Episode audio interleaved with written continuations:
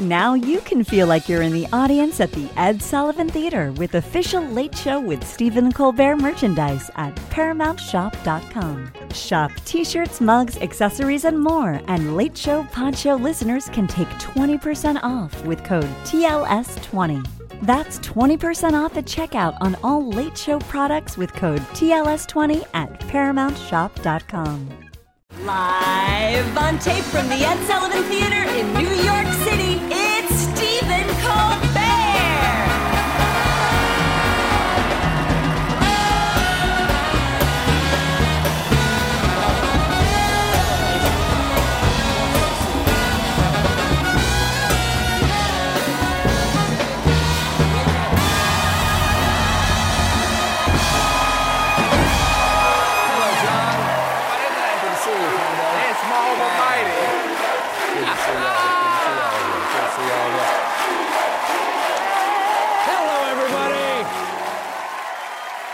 Welcome to the Late Show. I'm your host, Stephen Colbert.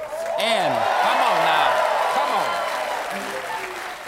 on. if you're watching this show right now, good news, the world did not end. Touch and go, because earlier today, a large, potentially hazardous asteroid passed by the Earth. Man, the Oscar campaign for Don't Look Up is out of control. too far, too far. That's just too much. The asteroid, the asteroid is called 1994 PC1, so it looks like Elon Musk will have to choose a different name for his next child. This asteroid is larger than the Burj Khalifa in Dubai and more than twice the size of the Empire State Building in New York City. Okay, who comes up with these size comparisons? Guys, I found a death comet. Do we want to say it's the size of a couple of Empire State Buildings? Because it's really more like three M&M stores plus half of Yankee Stadium, or two Costco's minus a Taj Mahal, or maybe a tenth of Rhode Island, and and we're dead. And here it is. All in all, it really sounds, and we're dead. and, and we're dead. Come on, they're just joking. They're just joshing. We're just joshing. Oh, keep it light. All in all, it really sounds like we dodged a bullet until you learn the asteroid was 1.2 million miles away, which is about five times the distance from the Earth to the moon. Damn it, science! That is not close. We're already down here dealing with a pandemic, global warming, and the fall of democracy. Our panic dance card is pretty full already. And so are our pants. Knock it off. Speaking of things uh, not happening, Congress. Today, Senate Democrats pressed ahead with an effort to pass new voting rights protections through Congress, even though the measure appears all but dead. Come on, guys, don't give up the fight. Don't know. Do not get discouraged. In the Senate, there are a lot of things that appear all but dead. Now, despite where are you going? Get back. You're not going anywhere. Despite how popular these bills are, they seem doomed thanks to a filibuster by the Republicans in the Senate. Now, Democrats could modify the filibuster rules to exclude voting rights bills, but that's being blocked by Senators Kyrsten Sinema and Joe Manchin, seen here crowding into an elevator with all of their friends. But the Dems are holding the vote anyway because they say they need to put who's for and who's against voting rights on the record. Gotta know. Lay them on the table. Documented Put them on the table. As Senator Martin Heinrich put it, whether it's good strategy or not, it's more important for those people whose votes are being jeopardized. It's absolutely critical that they understand who is on their side. That's right. Because once you know, once you know which politicians are keeping you from being able to vote, you can vote them out, and I see the problem. I see the problem. That is a toughie. That is a toughie. That's a poser, is what that is. People are frustrated naturally. People like music legend Stevie Wonder, who released this statement on YouTube.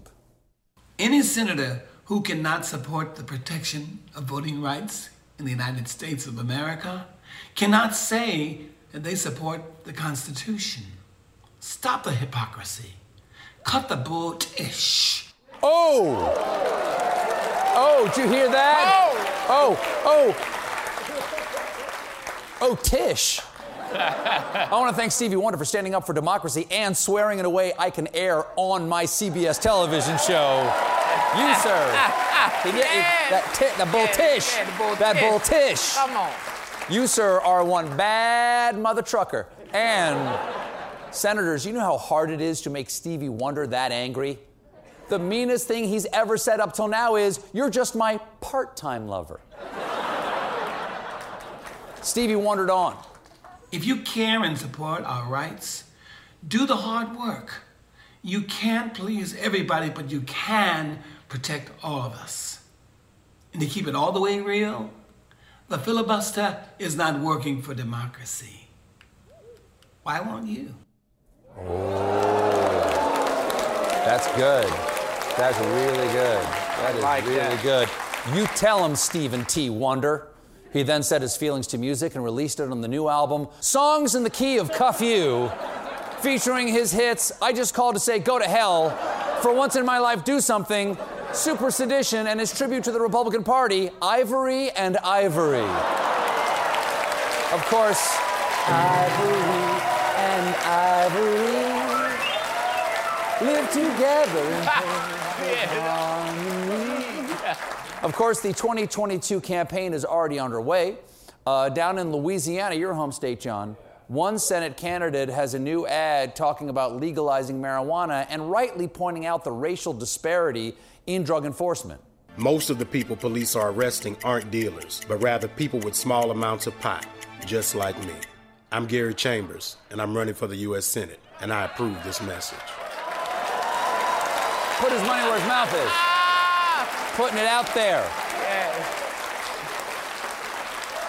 He's getting high in his campaign ad. We haven't seen a move that bold since Eisenhower's pro crystal meth slogan, Ike like ice.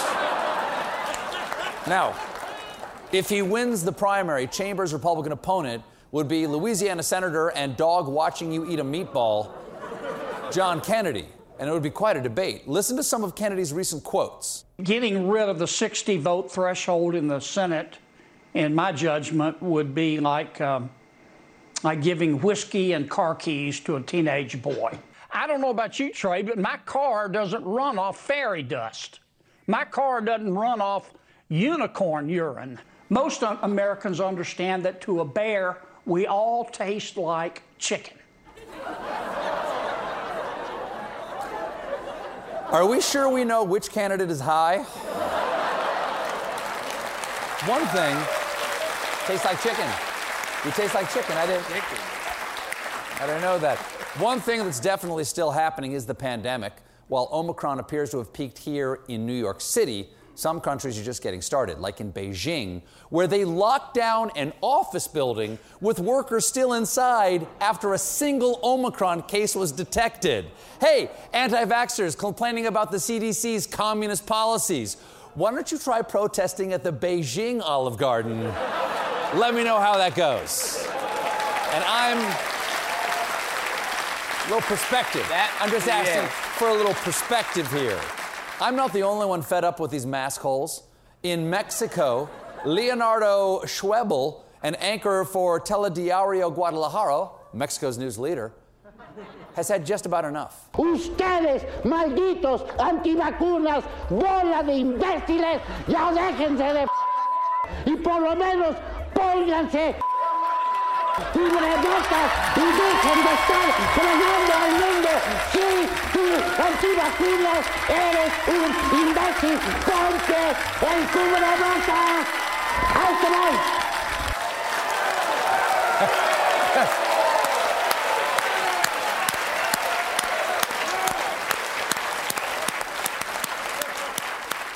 It's nice to know that whatever country you're from, we all speak the universal language I hope all the anti vaxxers in Mexico saw that, especially the ones who say they heard the vaccine gives their cousin's friend los huevos gigantes. I heard that, yeah. It's not just people at risk for COVID. Recently, lions at a zoo in South Africa got severe COVID 19 from asymptomatic zoo handlers. Now, don't worry, the lions will be just fine. After 10 days of isolation, they'll go back to their normal, healthy routine of trying to take a nap in the shade while school kids throw ice at them. These zoo infections raise concerns about the creation of new variants because after the animals catch the virus, the disease could mutate in them and reinfect humans. Okay, well, that explains Disney's new update of The Lion King.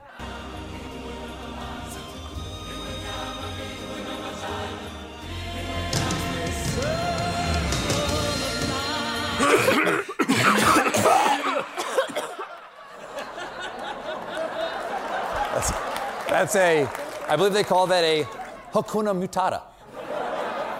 In order to prevent the spread of COVID from animals back to humans, researchers are suggesting mask wearing as well as barriers so that visitors to zoos can't get too close to them.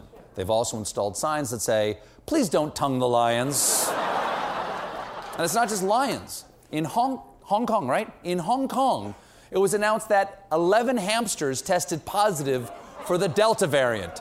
I know it's adorable, but we have to stop these unlikely lion hamster friendships. Between a close brush with an asteroid, a teetering democracy, and a raging plague, it can feel like the end times, but if it makes you feel any better, a California city has been overrun by crows. The good news is the crows don't pose any serious public health risk. As one doctor explained, you'd have to lick all the crow droppings on a park bench to come even remotely close to catching something from a crow roost. Remind me not to sign up for any of that guy's studies. Okay, keep licking, keep licking. How do you feel? Not sick yet? Lick the next one. Keep licking. Lick another bench. So, so, so. The crows aren't dangerous, but they are a nuisance. Luckily, the city has a secret weapon lasers. Pew pew. Okay, you'll scare away the crows, but they'll just be replaced by thousands of excited cats. Why? Why lasers? Why lasers? A few cat, a few cat owners here.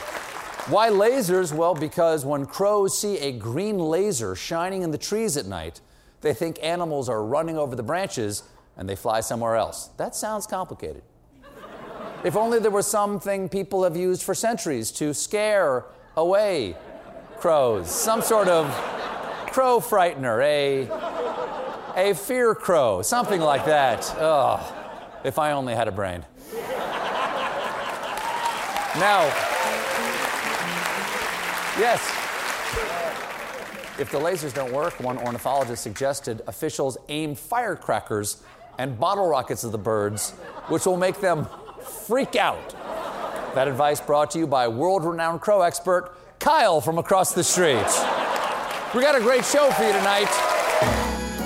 Coming up, meanwhile. Jon Stewart is back in the host chair at The Daily Show, which means he's also back in our ears on The Daily Show Ears Edition podcast. The Daily Show podcast has everything you need to stay on top of today's news and pop culture. You get hilarious, satirical takes on entertainment, politics, sports, and more from Jon and the team of correspondents and contributors. The podcast also has content you can't get anywhere else, like extended interviews and a roundup of the weekly headlines. Listen to The Daily Show, Ears Edition, wherever you get your podcasts. It's a lovely audience tonight. Oh, yeah, it's a You're- great You're a lovely, attractive group of people out here in the audience tonight. Very happy having them. Amazing energy, And I'm yes, pleased that we have yes. such a wonderful show for them tonight. It's already been pretty darn good. But Yes, coming up soon, great. we got uh, from Succession, we got Brian Cox coming out here. Oh, And, my goodness. And uh, America's Canadian sweetheart Samantha Bee is going to be here. Yes, yes. Old friend of the show. Old friend of the show. Uh, I just want to say something real quick about the story about the, the lions and the hamsters have got uh, the COVID. And then they're saying, like, oh, if the lions have it, and then they might mutate in the lion, and then we'd have lion flu or something, and we'd get that back from them, and that would kill all of us, or whatever they're telling us now. Yeah. Let me know when I'm going to catch the deathly illness from like a puma or something like that. But until then, until that's actually happening, put a cork in it. I'm already pre-freaked out. I'm already, I've reached my, li- I've reached my limit. Yes, I believe a great man once said, "Sufficient unto the day is the evil thereof." Uh-huh. tomorrow worry about tomorrow. Tomorrow. okay? Whoa! Don't worry about it now, Yes. because I'm out of adrenaline. I'm just about tapped out of Yeah, adrenaline right definitely. now. I'm Yeah. out too. I'm just. I got. I got one thing to worry about is how to lose this holiday weight. That's the only thing I'm worried That's about right now. thing to worry yeah. about. Yes. Folks, if you watch the show, you know sometimes I'm over there doing the monologue, and then there's a commercial break, and then I'm sitting here, and I do a really long description of a different segment on the show, a segment we call.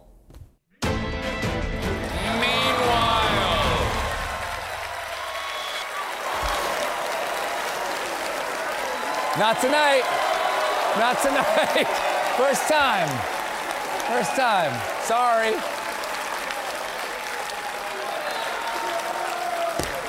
What are the odds? What are the odds? Meanwhile, in music video news, Baby Shark is the first YouTube video to cross 10 billion views. Or, or as parents with small children would say, seems low. Meanwhile, this past weekend was the beginning of the NFL playoffs, and the Kansas City Chiefs beat the Steelers. The win comes as no surprise to fans, or apparently to the Steelers quarterback, Ben Roethlisberger, who said this days before the game. I would assume as a group you understand that, you know, we probably aren't supposed to be here. We're probably not a very good football team. I mean, we're probably 20 point underdogs, and we're going to the number one, te- the number one team, arguably the best team in football. Um, we don't have a chance. Okay, Ben, I know you want to keep it real, but you're the quarterback. What do you say in the huddle? All right, guys, first and 10. Let's punt and get this over with. I want to run by the dry cleaners before it closes. Hands in, everybody. Death comes for us all. meanwhile, meanwhile, it does. it does. It does. Meanwhile, we have yet another extremely rare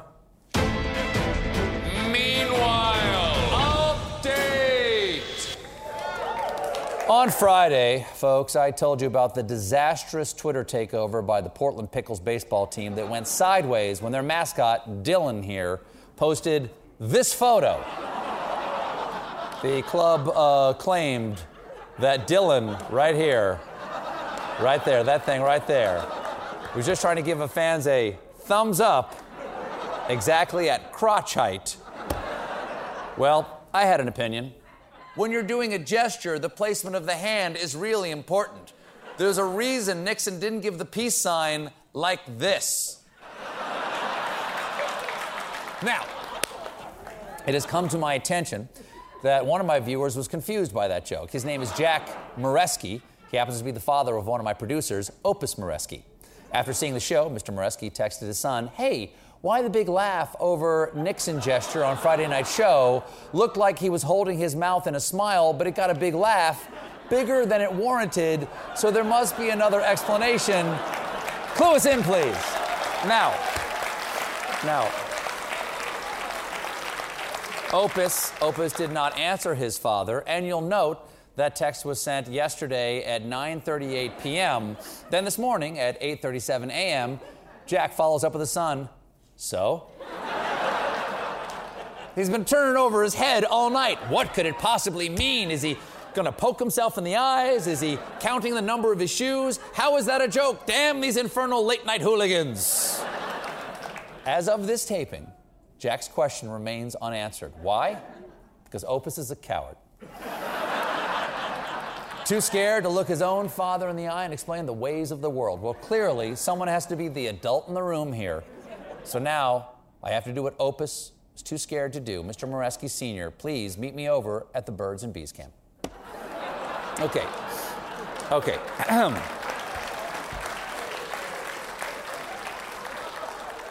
Here it is. When someone makes uh, that gesture that we showed a photo of, uh, they're suggesting, um, how do I put this? Sometimes you take a trip downtown and you're hungry and you might want to say, have dinner at the Y. Or let's say, uh, meet a friend at the local diner to have some tacos at the Munchery. Um, uh, you know what? Google it. Sorry, Opus, I tried.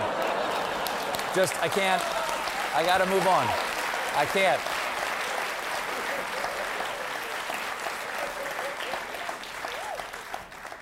Meanwhile, Scientists now say that face masks make people look more attractive. Thanks for the confidence boost, science. hey, you know what would make you a lot more appealing? Less of this.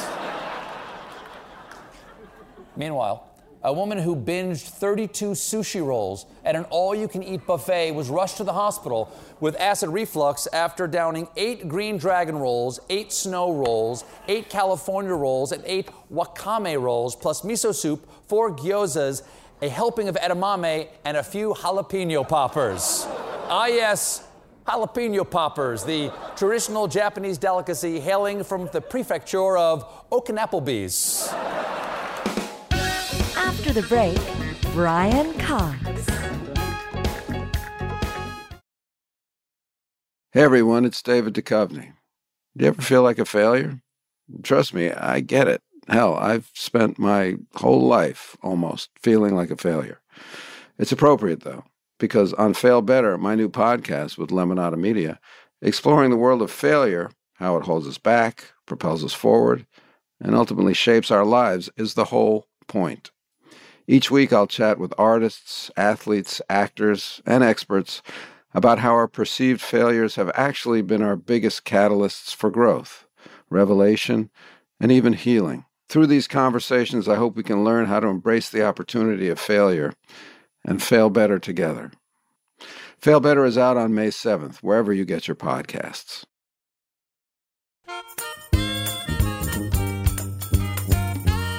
Ladies and gentlemen, my first guest this evening is an Emmy Award winning actor you know from Troy, The Bourne Identity, and as the patriarch we love to hate on Succession. Please welcome back to The Late Show, Brian Cox.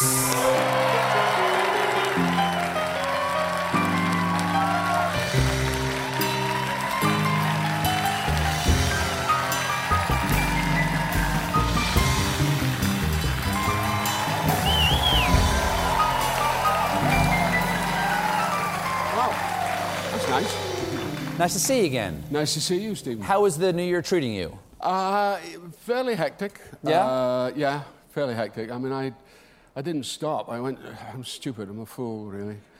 What do you mean? Well, I don't take it easy. I, I, I have this thing, it's, it's the thing in improvisation. You know, in improvisation, you can never say no. Sure. You have to always say yes and. Yes. Well, you do that to a career, you end up doing a lot of stuff. Right, it, yes, it aggregates. And, it absolutely. aggregates. So I did three pictures since I've done Succession. Oh my God. Well, somewhere in, in all of that, I know, sir. in, in, in all of that hurly burly, you managed to also write a memoir called Putting the Rabbit in the Hat. First of all, what, what, what does that title mean, Putting the Rabbit in the Hat? It, it comes from what happened years ago. I did a, a play called Tamburlaine the Great. Oh, sure, I know it. Yeah. Yeah. Oh, somebody knows it there. That's Yeah. good. Oh, we have an educated audience. Thank you. Yes. That's lovely. Anyway, what happened was that uh, we were rehearsing, and we rehearsed it forever and ever and ever. And it's Christopher Marlowe, which is Yeah. tedious to say the Yes, least. not quite Shakespeare. Not quite Shakespeare. So anyway, uh, Albert Finney was playing Tamburlaine, and Albert's very like that, you know. All right, lads, let's just do it. You know, we're going to do it, you know. And let's get the rabbit out of the hat. That's what we've got to do. You know, that's the problem with this play. Just get the rabbit out of the hat. And an actor who was in it with me said, Yeah, but how do we get the rabbit into the hat? It's a, it's a, so that's yeah. why it's called putting the rabbit in the hat. It's a reasonable question. It's a reasonable Yeah, question. yeah. So the book, uh, it's a memoir of being an actor for what, 60 years now? Yeah, 60 Six, years, 60 yeah. around, 60 or so? That's a lot of experience. So, Yep. but you said you, you wrote the book for your parents. Yeah. What did you What did you want to say about them? What did you want us to know? Well, and I have them right here. by the way. Ah, There yeah, they are. That's my mum and dad. There you go. Yeah. Molly and Chick. Chick, yeah. Molly and Molly and Chick. There Chick. Yeah. The reason was that, uh, you, you know, their lives were not. I mean, my dad died when he was 51. My mum had a series of nervous breakdowns after that. And I just felt that I wanted to address their lives and address what it was like to live in immediately post war Scotland, as it happens at the time. And uh, the kind of mistakes that were made in goodness. My dad was a very good, very, very good, pious man, and he was always very giving to everybody. And he would he had a shop. That's that's a favorite photograph of me and my dad. Yeah, well, he had a favorite. He had a shop, and he would work from ten o'clock in the morning. To, I mean, from five o'clock in the morning till ten o'clock at night, and then, because it was in a ghetto, he would go and help people decorate their house. You know, he was that kind of guy, and it was. And my mother drove my mother demented, actually, literally. And she said, you know, it's, uh, it was hard. But then I found this amazing letter from her. It was actually a diary entry where she talked about the little differences and how she ultimately forgave him because she loved him. And how difficult it was to be that generous. And she always used to say to me, Remember, Brian, charity begins at home, you know. And So it was a very, it's a very telling thing. And I just wanted to get it out there. I wanted to tell that story. You know? Did your mother, parents often worry about uh, their children going into show business or any sort of uh, unlikely profession, you might say. Did your mother worry about Oh you? no, no, quite the opposite. No, no, my no, my mother was. It was embarrassing actually. Uh, no, no. What happened? I remember once when I, I did a, my my first job was a TV show. I did a TV play, and uh, it was you know a lot of people saw it and what have you. And uh, my mum uh, decided to get a petition together with the neighbours to get me on television more often. Wait, what, what town in Scotland are we talking? This is in Dundee, my hometown. So in Dun- Dundee, in she's going around the Dundee, neighborhood with a clipboard. She went around and she said, Listen, I've just gone next door to the neighbour and they would like to see you more on the television. So she's putting her name down. Is that okay? And I said, Ma, Ma, you can't do that. It doesn't work that way. I mean, I'm just employed by an individual who happens to be working for the BBC and that's how I work there. But she said, No, I think we can make some movement for you.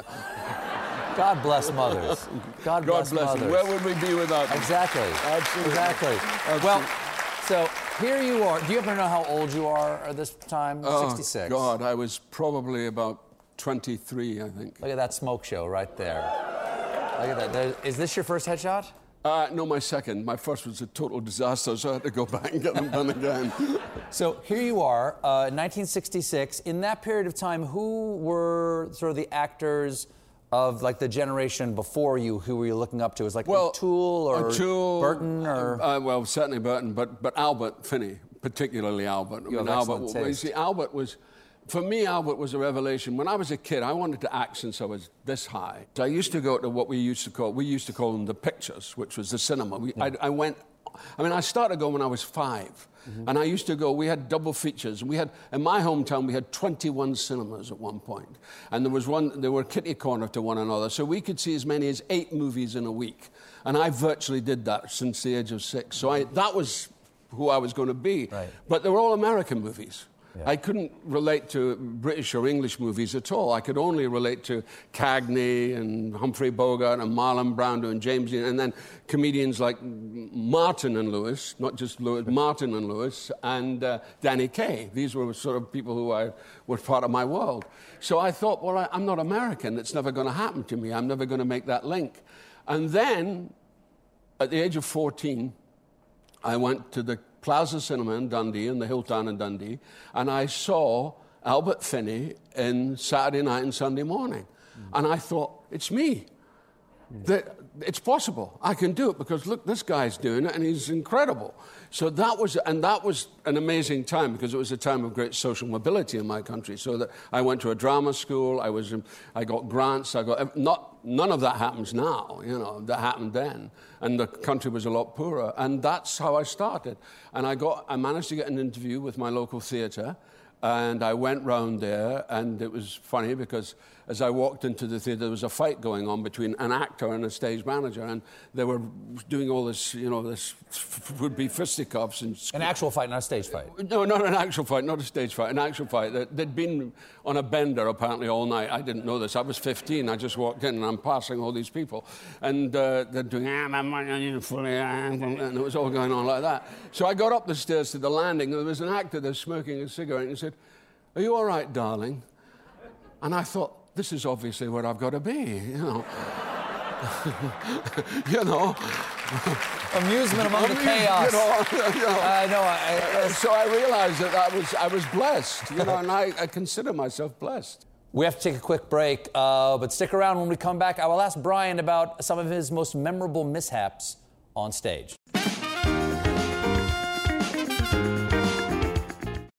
Late Show Pod Show listeners can get 20% off on all Late Show with Stephen Colbert merchandise on ParamountShop.com.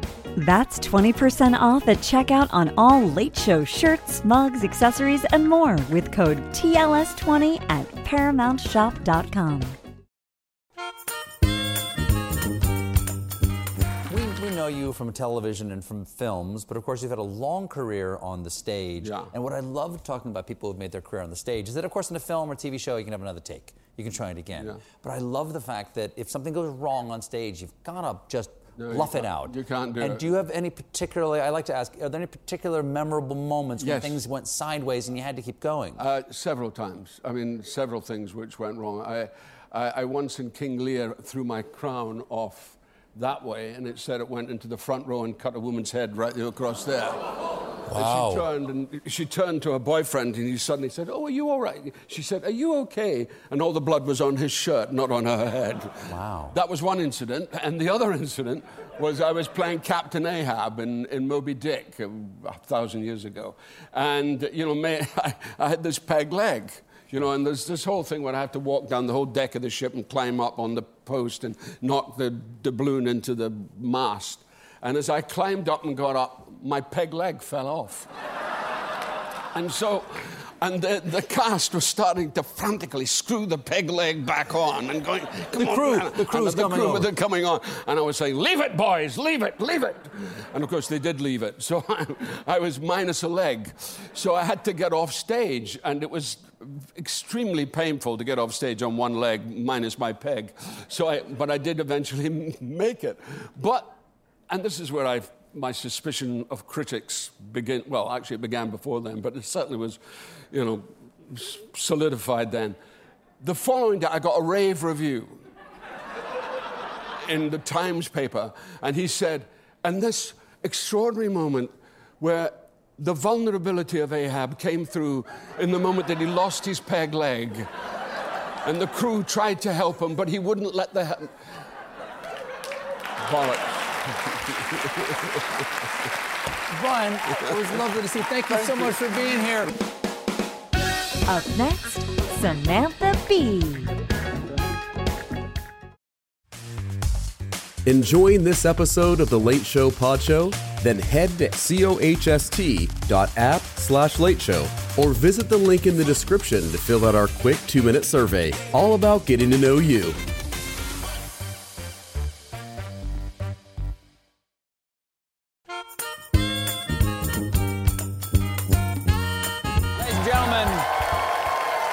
Next guest is the Emmy Award winning host of Full Frontal with Samantha Bee, which returns this week for its seventh season. Please welcome back to The Late Show, Sam Bee.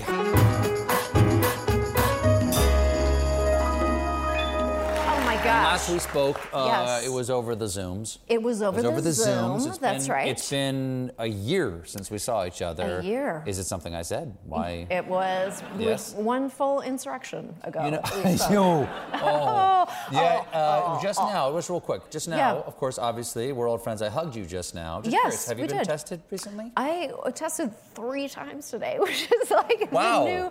Yeah. They must have been running out of holes. Oh boy, I'm telling you, these are. The, I have really flexed these There muscles today. Let How me is tell you. the how how is how you, how's the family? Family's good. Everybody's kind of, you know, everybody's finding their way in the mm-hmm. new normal. It was nice that, I mean, I know that no one will agree, but I've enjoyed this deep freeze because we were able to skate this weekend and things like that. There's like a pond. It's very Canadian of Isn't you. that very, Canadian of you. Oh, You boy. wait, you ski on ponds? We can skate on a, it's so frozen where we are I wouldn't know that- when that's okay. Well, as you, I'm, as you know, I am married to a fellow Canadian, and he can tell, he can intuit how deep, how thick the ice is, just by looking. He has like a kind of like a bat sensor, like echolocation. He's got iStar? He can do. Yeah, yeah, just chirps, yeah. He's just like. it's a foot and a half. We're safe. So full frontal just Yes. hit uh, a, a milestone. Big milestone. 200th episode. 200 episodes. Yeah. That's a lot. That's a lot. That's a lot of That's lot. episodes. So, how is hosting the show d- differently now than when you went on the air in February of 2016? It's so different. I mean, first, it's very different hosting a show in a post-Trump world too. I feel like there have been so many iterations of who know who I I am, and I don't know who you're talking about. It's complete, a complete blank. Mm-hmm. But now, you know, we just have longer to explore ourselves. Like I just finished what I was doing prior to coming here today was shooting this whole piece in a cat cafe in Brooklyn. So I'm having so much fun. I had like 40 cats on me today. Really? Are you a cat? Are you a cat person? I love cats. I have so much dander on my body right now. You don't have an allergy or anything? Oh that, do God, no! I hope no Yeah. one in this room does, because even though this is a giant room, you are gonna have a face full of dander just from me physically being here. Well, you this this 40 cats is that part Yeah. of this because you you gave a little hint, you gave a little Yeah. preview, a teaser Yes. of what the season's going to be like Mhm. uh, on on the Twitter. I did. You you said uh, next season we're going to go nut nut. Yeah, that's it. That's it. That's it, which It's- is a Kendall Roy reference from Succession. I know. Right. So nice to see Brian Cox. Isn't it nice? I liked Yeah. that. Yeah. Um, yes, me filming a show about uh, like misinformation, vaccine misinformation, Mhm. but framing it in a in a kitten cafe with 40 kittens climbing over my body. That's me going nut nut, Stephen, and I plan to do a lot more I like of it. I like it. Thank Is you. it will we learn anything from this? We might. There's. I'm trying to. I'm trying to put some information into it, but truly, it's just me living my best life. That's nice. Yeah. That's nice. You know what? What can I say? Uh, you, you and I, of course, worked together uh, for many years uh, over at the, the place called The Daily. And Yeah. we would do a lot of elections. And We of did. course, there's, there's like uh, uh, presidential year elections, and then there's the midterms. And we, we're in a midterm year. Yep. Ha- are you are you mid excited? Even hearing the word midterm makes me want to tear my microphone off and run out of the building. I don't know. How do you feel? Are you like st- I'm so excited to talk about what's going to happen in Oklahoma 7th District. Yes! That is something you can really sink your teeth into. Oh. Yeah. Ooh. Mhm. I'll get the kittens to talk about that. Sure. Next time but the thing is, you them. can't, you sort of can't necessarily ignore it because No. What what what I do certainly, and I think to a certain extent you do. Yes. You're sort of a shadow of what's actually happening in the national news conversation because that's Sure, the footage you're rolling in. Uh-huh. All they're going to talk about is the midterm elections. Oh, I know. Yes, I know. Yeah. But we will tell the story of the collapse of civilization You with style and panache. Keep it light. We? Keep it We'll- light. We'll keep it light. Just keep it light. Next to the flaming pit and go. It sheds a lovely light. Feel that warmth. Now, I understand that, uh, like many comedians, uh, you were a waitress before you were the Sam Bee we Oh, know and love. I was also, and I'm just curious Uh-huh. How your waitressing experience uh, in Toronto. Yeah. Okay, because right across the lakes over there, I was in Chicago. In Chicago. America's Toronto. Okay. And It truly I is. would like to. It really kind of is. Yeah. They're kind of sister cities. Yeah. I'm curious what your experience was like. Whether whether it was better than mine, because I Oh, did five years. I did five years. I think I did. I think I did uh, around five, like Yeah. somewhere between five years and a decade. Where were you? perhaps. Were you same place the whole my time? first, uh, my first waitering job was at a place. It was like an over. It was a 24-hour pancake house called the Golden Griddle, down on Front Street. That's some long green. That's some. the golden griddle. The Golden you know Griddle. those drunk people at 2 a.m. are really cutting some big checks to the I waitress. only I only ever worked the night shift. I worked from 10 p.m. to 6 a.m. I saw it was the best of times. It was mostly the worst of times. And what I is was there let me to ask you witness- something. What is your social life like? How old are you at this point? Uh, 20s. You're in your 20s, mid 20s, Yeah, mid 20s. and you're working from 10 Yes. at night till Uh-huh. 6 o'clock in the morning. So, how do you interact with the other humans who are living the other human schedule? You don't. You uh, well, I think when you're in your 20s, you're just up awake, awake all the time. So I think that's fine. But mostly, So, like, you get, wake up when? You would go. You go to sleep at six. You get up at like eleven. You wouldn't go to sleep at six. You're off work at Off six. work When did you go to sleep? Ride my bike home for like 45 minutes because I lived really far away from the Golden Wow. Oh, That's it's so awful. intense. And then all night long, serve people who are so drunk and so high and just like coming off a Star Trek convention, ordering their food in Klingon, and you're just like, I On, on, that didn't happen? So many times. They're like, I'm the first, this is very original. I'm gonna ask for my buckwheat pancakes in Klingon. She's never gonna see it coming. You're like, dude, you have a full face of makeup on. I was expecting this, and it's still not funny. Hokta! Yep. That's it. Well, Sam, I just got congratulations. chill up my spine. Congratulations on 200 shows. Thank you so on much. On the seventh season. I'm so excited. What a gift. Hey, keep it nut nut. Keep it nut nut. A delight, a delight. You, Always you a multiply delight. tested person. Full Frontal with Samantha Bee airs Thursdays on TBS. Samantha Bee, everybody. This has been The Late Show Pod Show with Stephen Colbert. If you're enjoying The Late Show Pod Show, leave us a five star review on Spotify or Apple Podcasts. Watch The Late Show with Stephen Colbert weeknights at 11:35, 10:35 Central on CBS and Paramount Plus. And for more exclusive Late Show content, follow us on Facebook, Twitter, and Instagram, and subscribe to The Late Show on YouTube.